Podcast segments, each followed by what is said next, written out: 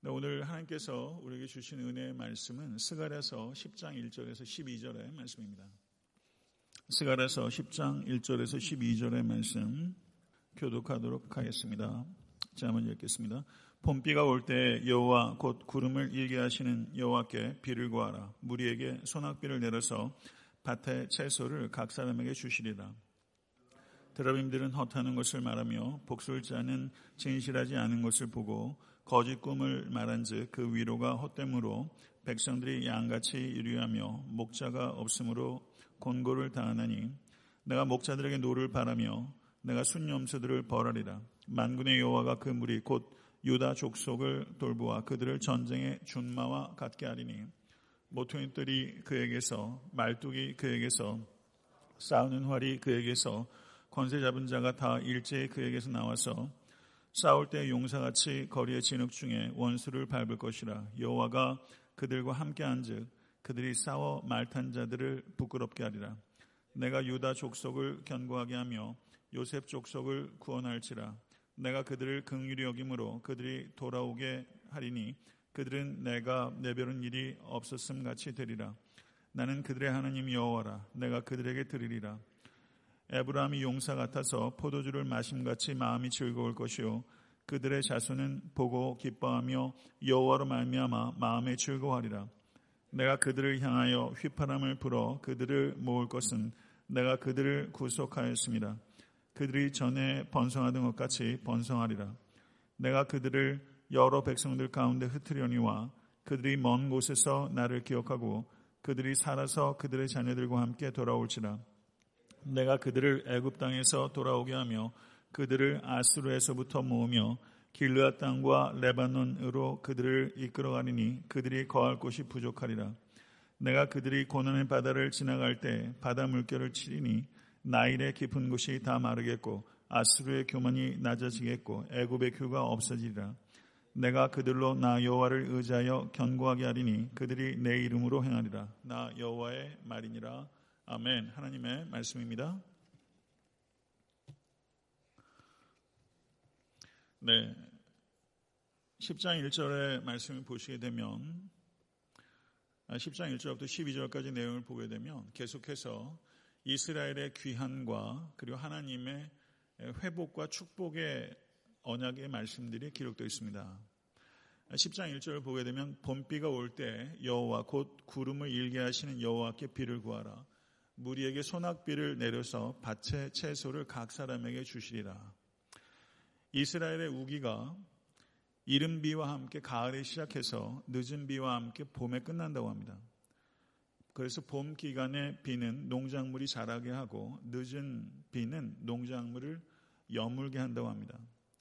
그러나 이스라엘 백성들이 가나안 땅에 들어가서 바알, 숭배를 하면서 하나님께 비를 구하지 않고 바알에게 비를 구하였습니다. 그리고 그와 같은 우상 숭배의 결과로 북이스라엘과 남유다는 패망하게 됐고 포로로 흩어지게 된 것을 우리는 성경을 통해서 잘 알 수 있습니다. 이스라엘의 신실함의 기준은 무엇인가? 그리스도인으로서 여러분과 저의 신실함의 기준은 무엇인가? 그것은 비를 누구에게 구하고 있는가 하는 것입니다. 이스라엘 백성들이 비를 바알에게 구했는데 여러분과 저에게 비는 무엇입니까? 그것을 누구에게 구하고 있는 것입니까? 요엘서 2장 23절을 보게 되면 시온의 자녀들아 너희는 너희 하나님 여호와로 말미암아 기뻐하며 즐거워할지어다 그가 너희를 위하여 비를 내리시되 이른 비를 너희에게 적당하게 주시니 이른 비와 늦은 비가 예전과 같을 것이라 자연적 축복의 비가 있고 영적 축복의 비가 있습니다. 이 자연적 축복과 영적 축복의 비는 바알이 아니라 하늘의 하나님께서 내려주시는 것을 확신합니다. 에스겔서 34장 26절을 보게 되면 내가 그들에게 내산 사방에 복을 내리며 때를 따라 소낙비를 내리되 복된 소낙비를 내리리라. 믿으십니까? 때를 따라 소낙비를 내리되 복된 소낙비를 내려주시는 이 하나님.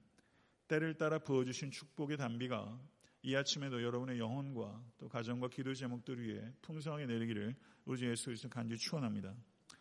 2절과 3절을 보게 되면 거짓 목자들에 대한 하나님의 진노와 형벌이 기록되어 있습니다. 2절과 3절을 한번 보시죠.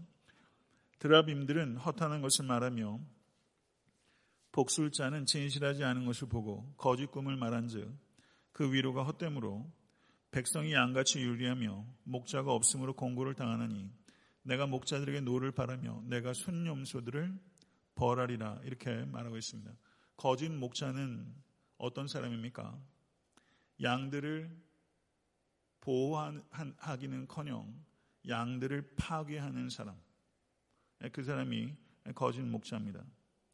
그들이 거짓 목자들이 양들을 파괴하는 방식은 허탄한 것과 진실하지 못한 것과 거짓 꿈들을 가지고 헛된 위로를 일삼는 것, 헛된 위로로 양들을 파괴한다. 이렇게 성경 우리에게 이야기하고 있는 것이죠. 잘 아시는 대로 예레미야 8장 11절을 보셔도 헛된 위로의 위험성에 대해서 이야기를 하고 있습니다. 그들이 딸, 내 백성의 상처를 가볍게 여기면서 말하기를 평강하다, 평강하다 하나 평강이 없도다. 이렇게 말하고 있는 것을 우리가 볼 수 있습니다. 헛된 위로의 결과는 무엇입니까? 목자 없는 양같이 유리 방황하게 되는 것입니다. 예레미야 2장 8절을 보셔도 제사장들은 여호와께서 어디 계시냐 말하지 아니하였으며 율법은 다루는 율법을 다루는 자들은 나를 알지 못하며 관리들도 나에게 반역하며 선지자들은 바알의 이름으로 예언하고 무익한 것들을 따랐느니라. 이렇게 거짓 목자들에 대해서 선지자들이 일관되게 폭로하고 있는 것을 볼 수 있습니다. 양들을 돌봐야 되는 목자들이 양들을 삼켜버립니다.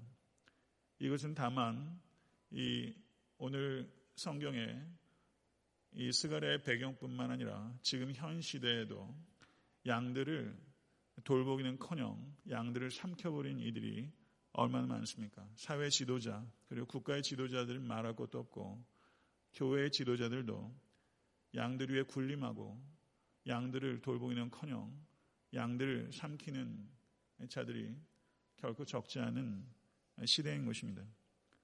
성도 여러분, 이에 대해서 하나님께서는 진노하시고 반드시 벌을 내리신다라고 말하면서 이 지도자가 된다는 것이 얼마나 위중한 소명인지에 대해서 하나님께서는 분명히 말씀하시고 3절부터 5절을 보시게 되면 거기에 참된 목자가 거짓 목자와 어떻게 대조가 되는지에 대해서 성경 우리에게 말씀하고 있습니다. 거기에서 3절 하반절부터 5절까지를 제가 다시 한번 읽어보도록 하겠습니다. 만군의 여호와가 그 무리 곧 유다 족속을 돌보아 그들을 전쟁의 준마와 같게 하리니 모퉁이 뜰이 돌이 그에게서 말뚝이 그에게서 싸우는 활이 그에게서 권세 잡은 자가 다 일제히 그에게서 나와서 싸울 때 용사같이 거리의 진흙 중에 원수를 밟을 것이라 여호와가 그들과 함께한즉 그들이 싸워 말탄 자들을 부끄럽게 하리라 아멘. 성도 여러분, 이 거짓 목자들이 헛된 위로를 한 결과 그들이 목, 양들이 어떻게 됐습니까? 유리 방어하는 양과 같이 되었는데 참된 목자이신 하나님께서 그들을 붙잡으면 방황하는 양들이 전쟁의 준마와 같이 바뀌게 된다. 이렇게 표현하고 있어요. 전쟁의 준마와 같이 되는 것이죠.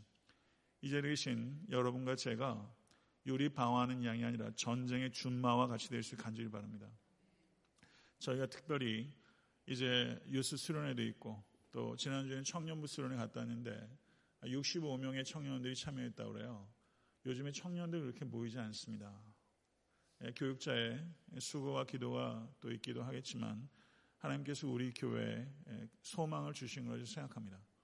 예, 특별히 저희가 유스 수련회 그리고 청년들 우리 교육부서의 아이들을 염두에 두시고 여러분들 자녀 손들을 생각하면서 저를 한번 따라해 보시죠. 전쟁의 준마.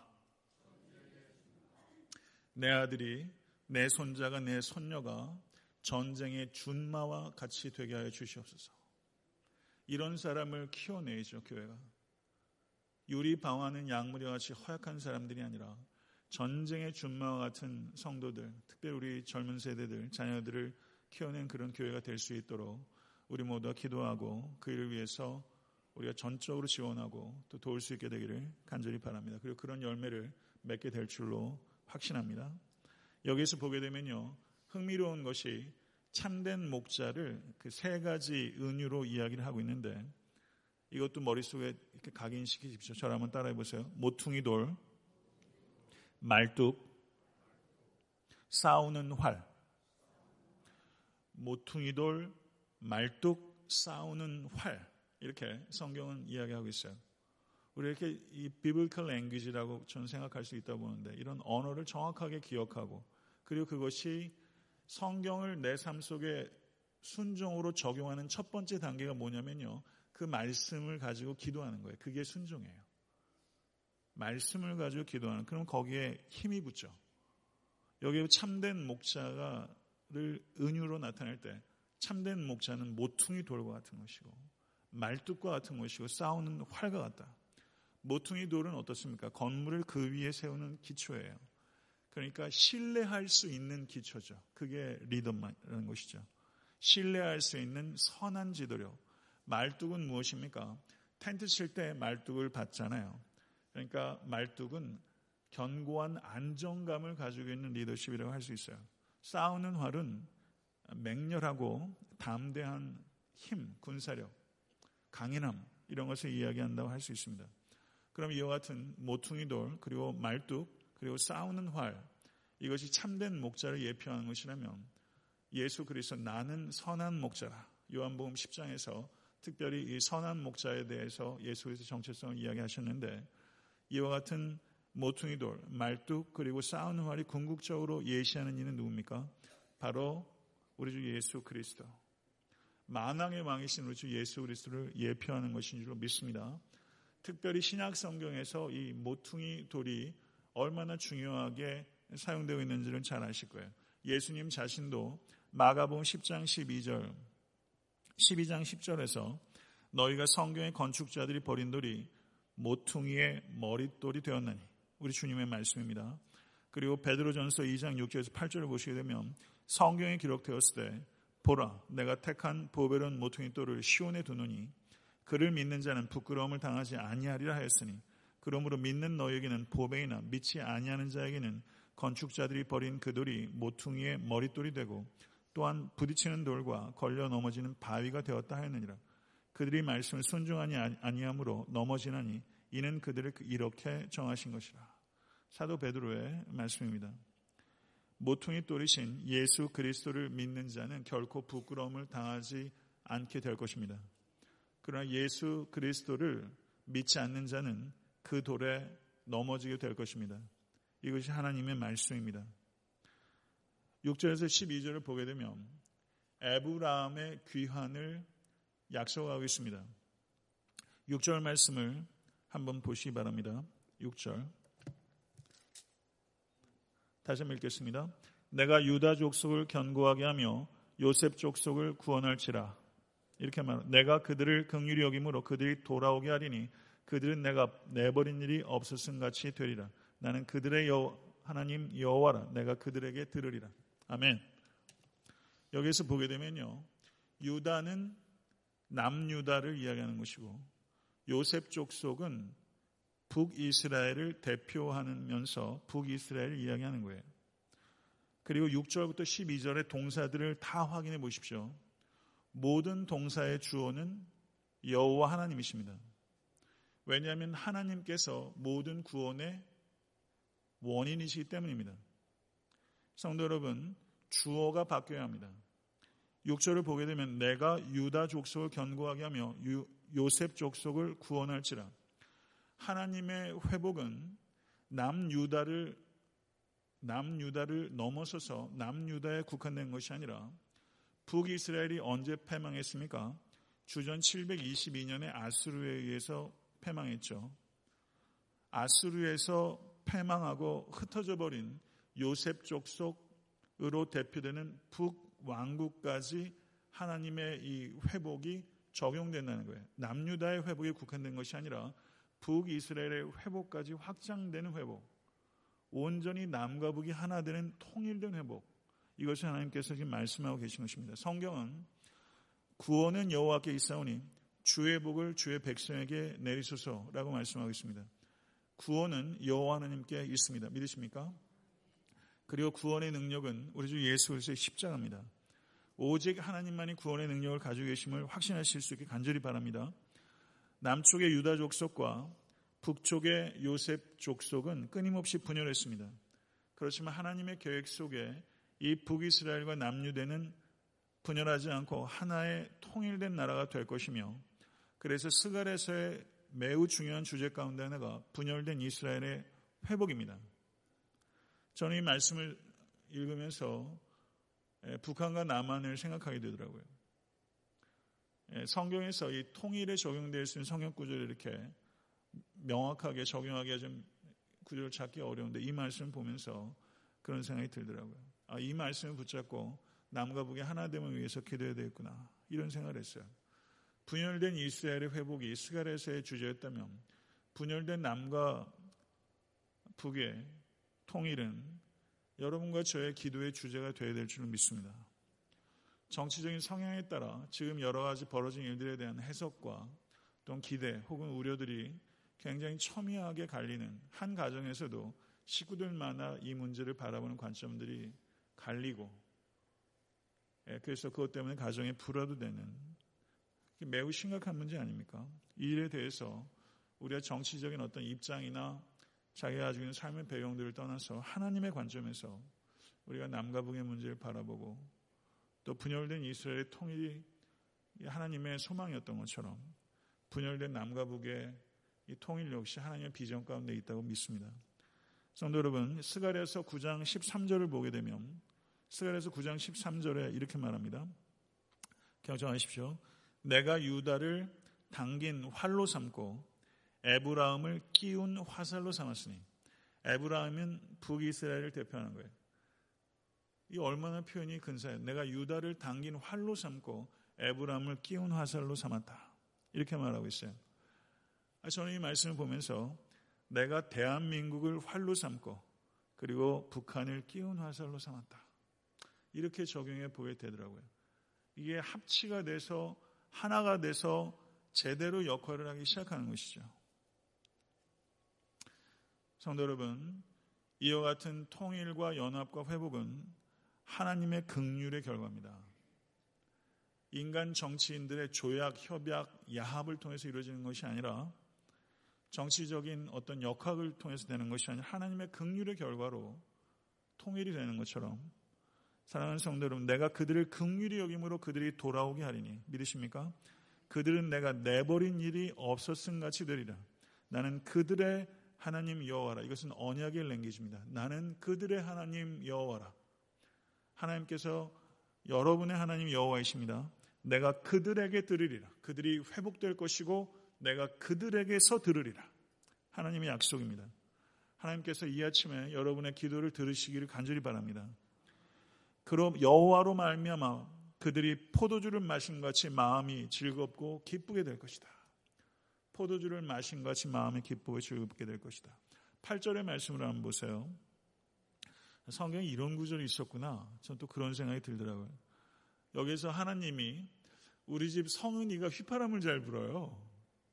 예, 어린애가 휘파람을 휘휘휘 불러요. 근데 여기 보니까 하나님이 휘파람을 부신다는 표현이 있네요. 8절에. 휘파람을 부신다.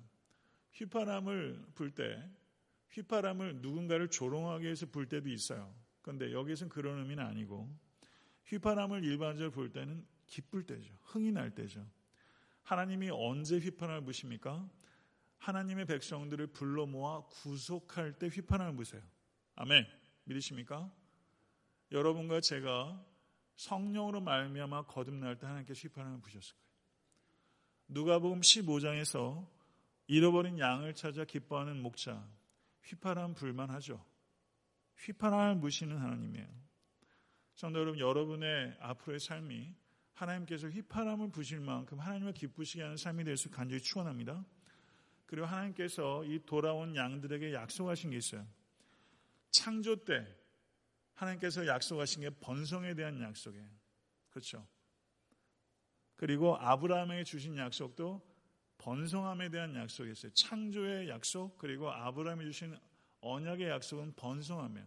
땅에 가득한 번성에 대한 축복이에요. 애굽과 아스루와 길르앗과 레바논 등지에서 돌아온 이들로 인해서 거할 곳이 없이 번성하게 될 것이다.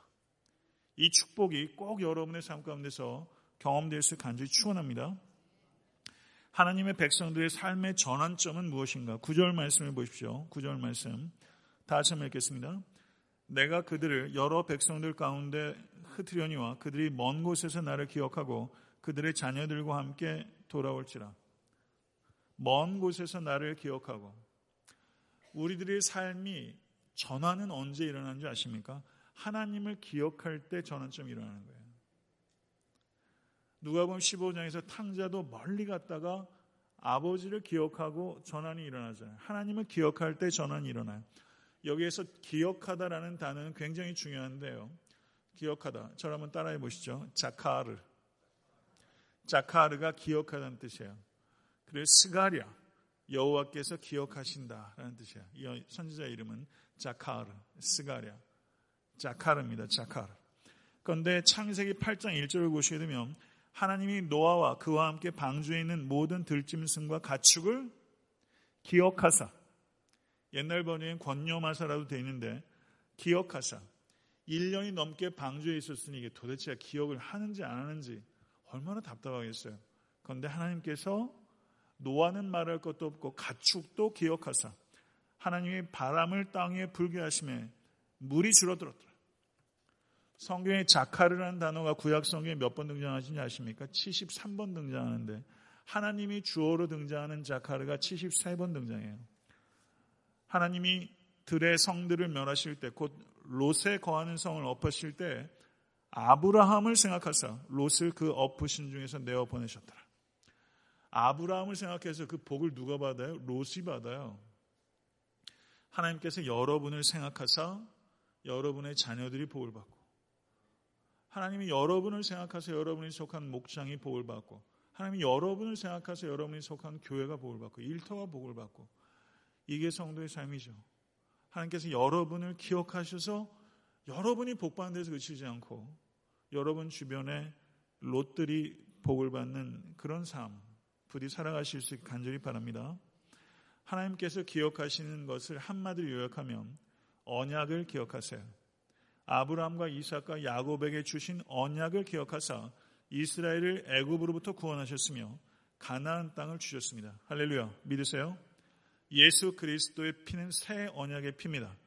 하나님은 이스라엘과 맺은 언약을 기억하시고 새 이스라엘인 우리와 맺으신 새 언약, 그리스도의 보혈에 서진 새 언약을 기억하십니다.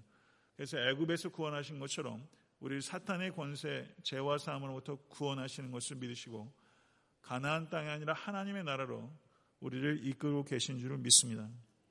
한 사람 한 사람을 하나님께서 기억하신다. 이것을 기억하는 게 신앙입니다. 하나님께서 나를 기억하신다는 것을 기억하는 게 신앙이에요. 하나님께서 행하신 과거의 일들을 기억해 내십시오. 그러면 삶의 모진 현실을 이기게 되고 복된 미래를 내다볼 수 있게 되는 것입니다. 하나님께서 나를 기억하신다. 그런데 하나님께서 나를 기억하신다. 여러분도 누군가를 사랑하고 또 사랑받으며 살잖아요. 누군가 여러분들을 기억하는 사람이 있잖아요. 근데 사람이 나를 기억하는 것과 하나님이 나를 기억하는 것은 차이가 있어요. 사람이 나를 기억하는 것과는 달리 하나님께서 나를 기억하신다는 것은 하나님께서 나를 위해서 행동하신다는 것과 똑같은 얘기예요. 하나님께서 나를 기억하시는 것은 나를 위해서 행하신다는 뜻이에요. 믿으십니까? 하나님께서 하신 일을 기억하십시오. 그러면 하나님께서 하실 일들을 기대하게 되는 것입니다. 이런 기대 있으십니까? 오늘 하루를 하나님께서 나를 위해서 하실 일들을 기대하시고 남은 평생에 하나님께서 하실 일들을 기대하십시오. 11절의 말씀을 보세요. 내가 그들의 고난의 바다를 지나갈 때 바다 물결을 치니 여기 또 고난의 바다라는 표현이 나와요. 10장에는 굉장히 이렇게 풍성한 언어들이 가득합니다. 고난의 바다를 치셨다. 무슨 생각나세요? 출애굽 때 홍해 사건 생각나지 않습니까? 바다는 혼돈의 세력이 있는 것을 상징해요. 예수 그리스도께서 바다를 밟으셨잖아요. 그렇죠? 혼돈의 세력들을 밟으신 거예요. 혼돈의 세력인 홍해를 치심으로 이스라엘 백성들을 애굽에서 구원하셨는데 지금 포로로 잡혀간 이스라엘 백성들 그리고 아스루와 바벨론에서 멸망한 이 포로로 잡혀있는 이스라엘 백성들을 다시 돌아오게 하는 것이 지금 혼돈의 바다를 치는 것으로 이야기되면서 이 사건이 곧 제2의 출애굽 사건이라는 것을 성경 신학적으로 우리에게 얘기하는 거예요. 포로에서 돌아오는 것이 제2의 출애굽 사건이에요. 그러면 예수 그리스도께서 죄와 사망이라는 혼돈의 바다를 치셨습니다. 어떻게 치셨습니까? 십자가 사건을 통해서 자신 몸을 찢으심으로 죄와 사망이라는 혼돈의 바다를 치셨어요. 그러면 이 사건은 무슨 사건이에요? 이 사건은 출애굽의 완성입니다. 예수 그리스도께서 예, 길이셨어요. 그리고 세례 요한은 길을 예비하는 자예요. 그 길은 무슨 길이에요? Exodus의 길입니다. 출애굽의 길이에요. 그래서 그 마가복음을 어, Exodus, The Exodus라고 책을 써서 이렇게 논문을 그 발표한 캠브리지에서 그런 박사학위 논문이 나온 적이 있었는데요. 예수 그리스도의 이 십자가 사건은 출애굽 사건의 완성입니다. 이건 성경이 우리에게 이야기를 하는 바예요. 예수 그리스도께서 고난의 바다를 치셨어요. 아수르의 교만이 낮아지겠고 애굽의 규가 없어지리라. 저는 이 아수르, 애굽, 이스라엘의 대적자죠. 우리의 궁극적인 대적자는 사람이 아니라 사탄입니다. 성도가 사탄과 싸워야 합니다. 성도 여러분, 사탄의 교만이 무너지고 사탄의 세력이 완전히 없어지게 될 것입니다. 믿으십니까? 모퉁이 돌이요 말뚝이요 싸우는 활이신 우리 주 예수 그리스도께서 이 땅에 언약의 성취로 오셨습니다. 죄에서 구원하시기 위해서 오셨습니다. 믿으십니까? 그리고 우리는 죄에서 구원받은 하나님의 자녀입니다. 그리고 이 땅에 예수께서 다시 오실 때는 죄를 없애기 위해서 오실 것입니다. 믿으십니까? 죄에서 구원하시기 위해서 오신 주님께서는 이 땅에 다시 오실 때 죄를 없이 하실 것입니다. 12절 말씀을 보십시오. 내가 그들에게 나 여호와를 의지하여 견고하게 하리니 그들이 내 이름으로 행하리라. 아멘. 6절을 보십시오. 내가 유다 족속을 견고하게 하며 라고 말하고 있죠. 지금 견고하게 한다는 주제가 6절과 12절에 반복되고 있는 것을 볼 수 있습니다. 주 안에서 견고하십시오. 성경의 말씀이고 사도 바울이 특별히 에베소서 6장에서 하나님의 전신갑주를 입으라 라고 말하면서 주 안에서 견고하라. Be steadfast. 견고하라 라고 말하고 있는 것을 볼 수 있습니다. 사랑하는 성도 여러분, 성경과 성령 안에서 견고해 주실 수 있게 간절히 바랍니다. 우리가 견고해 주는 것은 우리의 마음을 강화시켜 가지고 되는 일이 아니에요. 템플 스테이 해가지고 마음이 강화돼 그런 식으로 견고해지는 게 아닙니다. 성경과 성령 안에서 견고해지는 것입니다. 북이스라엘과 남유다가 연합하는 것처럼 사랑하는 성도 여러분, 성도 간에 연합이 이루어지고 가족 간에도 분열하는 일들이 많잖아요. 가족 간에 하나 되는 거 쉬운가요? 가족 간에도 연합하고 그래서 오늘 성경이 이야기하는 것처럼 이런 새롭고 그리고 활력 있고 그리고 견고하고 강한 연합들이 여러분의 삶의 모든 영역에서 활발하게 이루어져서 오늘 말씀처럼 여호와의 이름으로 행하는 일에 쓰임 받는 여러분의 평생의 삶이 될 수 있게 되기를 우리 주 예수 그리스도 이름으로 간절히 축원합니다. 주님 가르쳐 주신 기도로 예배를 마치겠습니다.